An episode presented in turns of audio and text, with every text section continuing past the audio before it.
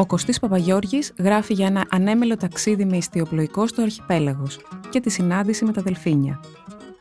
Ένα άρθρο του Κωστή Παπαγιώργη για το Life.gr. Για να μας ακούτε, ακολουθήστε τη σειρά ηχητικά άρθρα στα Apple Podcast, στο Spotify και στα Google Podcast. Είναι τα podcast της Life.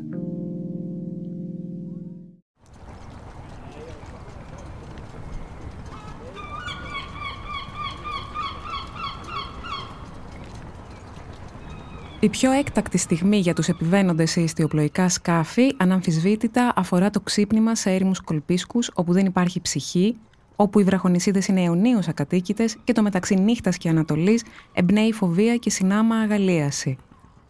Επιτέλους μόνοι με τη θάλασσα, με τα βράχια, τη νύχτα και αυτό που συνηθίσαμε να αποκαλούμε εαυτό μας. Αν κοιμάσαι στο κατάστρωμα, με μαύρη κουνουπιέρα από πάνω σου τον ουρανό, αισθάνεσαι πιθανώς ότι άραξες σε μια λησμονημένη, αρχαϊκή εποχή σου, σε μια αναδιευκρίνηστη πτυχή του χρόνου, όπου ο μόνος δραγουμάνος ανάμεσα σε σένα και σε σένα είναι πιθανώς στα μάτια του σκύλου που τεινάζεται ξαφνιασμένος καθώς σε νιώθει να ανακάθεσαι. Αυτήν τη μεταφυσική πολυτέλεια μόνο το σκάφος την προσφέρει, όχι τα πλοία της γραμμής.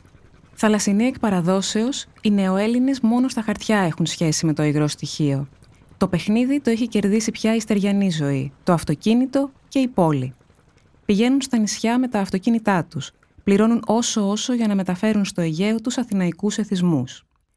Θα πίστευε κανείς ότι θα επισκεπτόμαστε την Πάτμο, τη Σαντορίνη και την Άξο με τη σκέψη στο αμάξι που μας περιμένει στην κοιλιά του πλοίου; Έτσι επευλήθηκε η παρεξήγηση ότι το σκάφος, ό,τι και αν είναι αυτό, αποτελεί ένδειξη πλούτου.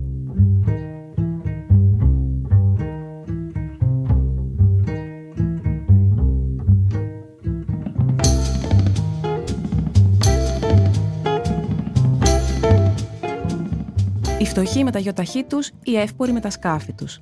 Η ένδειξη που αναμφισβήτητα υπάρχει αφορά μάλλον την πηγαία φοβία απέναντι στη θάλασσα, στους ναυτικούς τρόπους, στο καπετανιλίκι. Εφόσον το 80% είμαστε ορεσίβοι, απόγονοι αγροτών και τσοπαναρέων, πώς θα στραφούμε προς τη θάλασσα; Υπάρχει παρά τα αυτά μια σοβαρή μειοψηφία που έχει πάρει το διπλωμά της και ξανήγεται με τα σκάφη της σε ήρεμα όσο και σε ταραγμένα νερά. Τι χρειάζεται στο Αιγαίο; Γέρη μηχανή και τέντα, απαντούν οι σκυπεράδες που ξέρουν τα νερά απ' έξω και ανακατοτά. Και πορτολάνος βέβαια. Αν λάβουμε υπόψη μας ότι τα ιστιοπλοϊκά έχουν μεγάλο βύθισμα, άρα ότι πρέπει να πλέουν σε βαθιά νερά, ο Πορτολάνος, βιβλίο του λιμανιού σημαίνει λέξη, είναι ο σωτήριος χάρτης του σκυπερά. Εκεί σημειώνονται με απίστευτη ακρίβεια ακτές και λιμάνια, βράχοι και βραχάκια, κυρίως όλοι οι ύφαλοι που θέτουν σε κίνδυνο την καρίνα του σκάφους.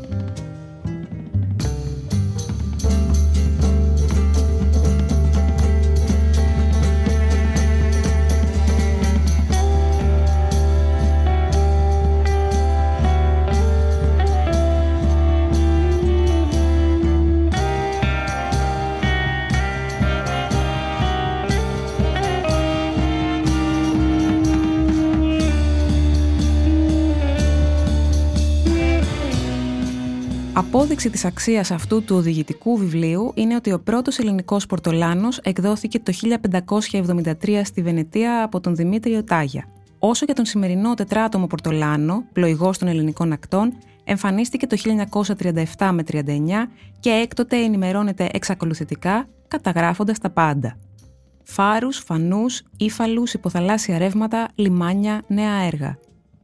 Από τα πολυάριθμα ιστιοπλοϊκά που πλέουν το καλοκαίρι στο Αιγαίο, τα περισσότερα είναι είτε ξένα είτε νοικιασμένα από ξένους.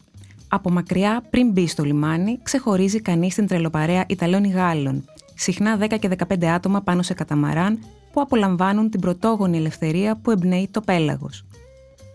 Ωστόσο, πιο αξιοπαρατήρητοι είναι οι ξένοι, οι περίλικες συνήθως, συνταξιούχοι μαζί με την καλή τους, που συχνά κατοικούν στο σκάφος τους χειμώνα καλοκαίρι, ταξιδεύοντας ακόμη και εκτός Αιγαίου.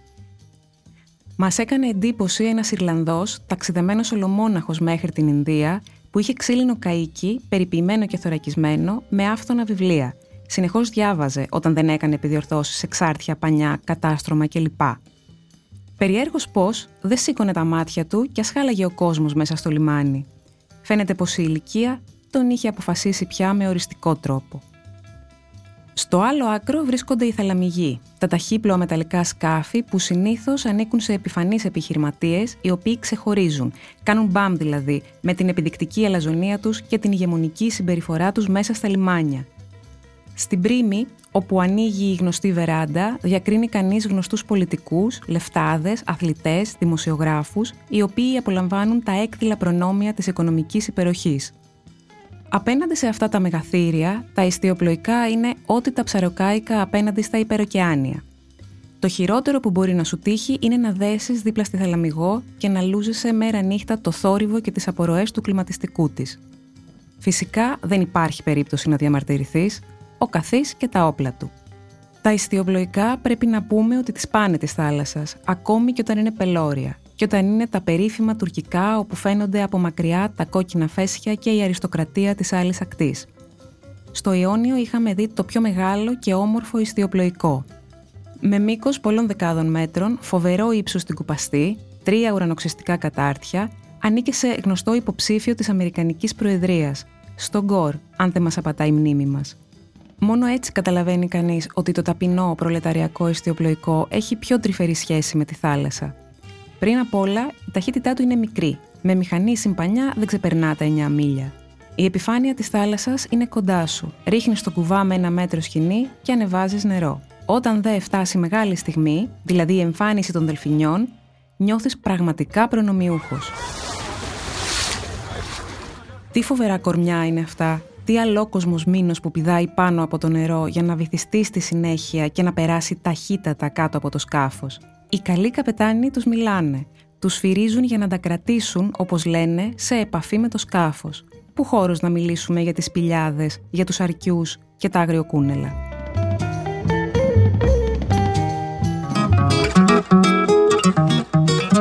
Ήταν ένα άρθρο του Κωστή Παπαγιώργη για το Life.gr. podcast της LIFO ανανεώνονται καθημερινά και τα ακούτε μέσα από το LIFO.gr ή τις εφαρμογές της Apple, του Spotify ή της Google. Κάντε subscribe πατώντας πάνω στα αντίστοιχα εικονίδια για να μην χάνετε κανένα επεισόδιο.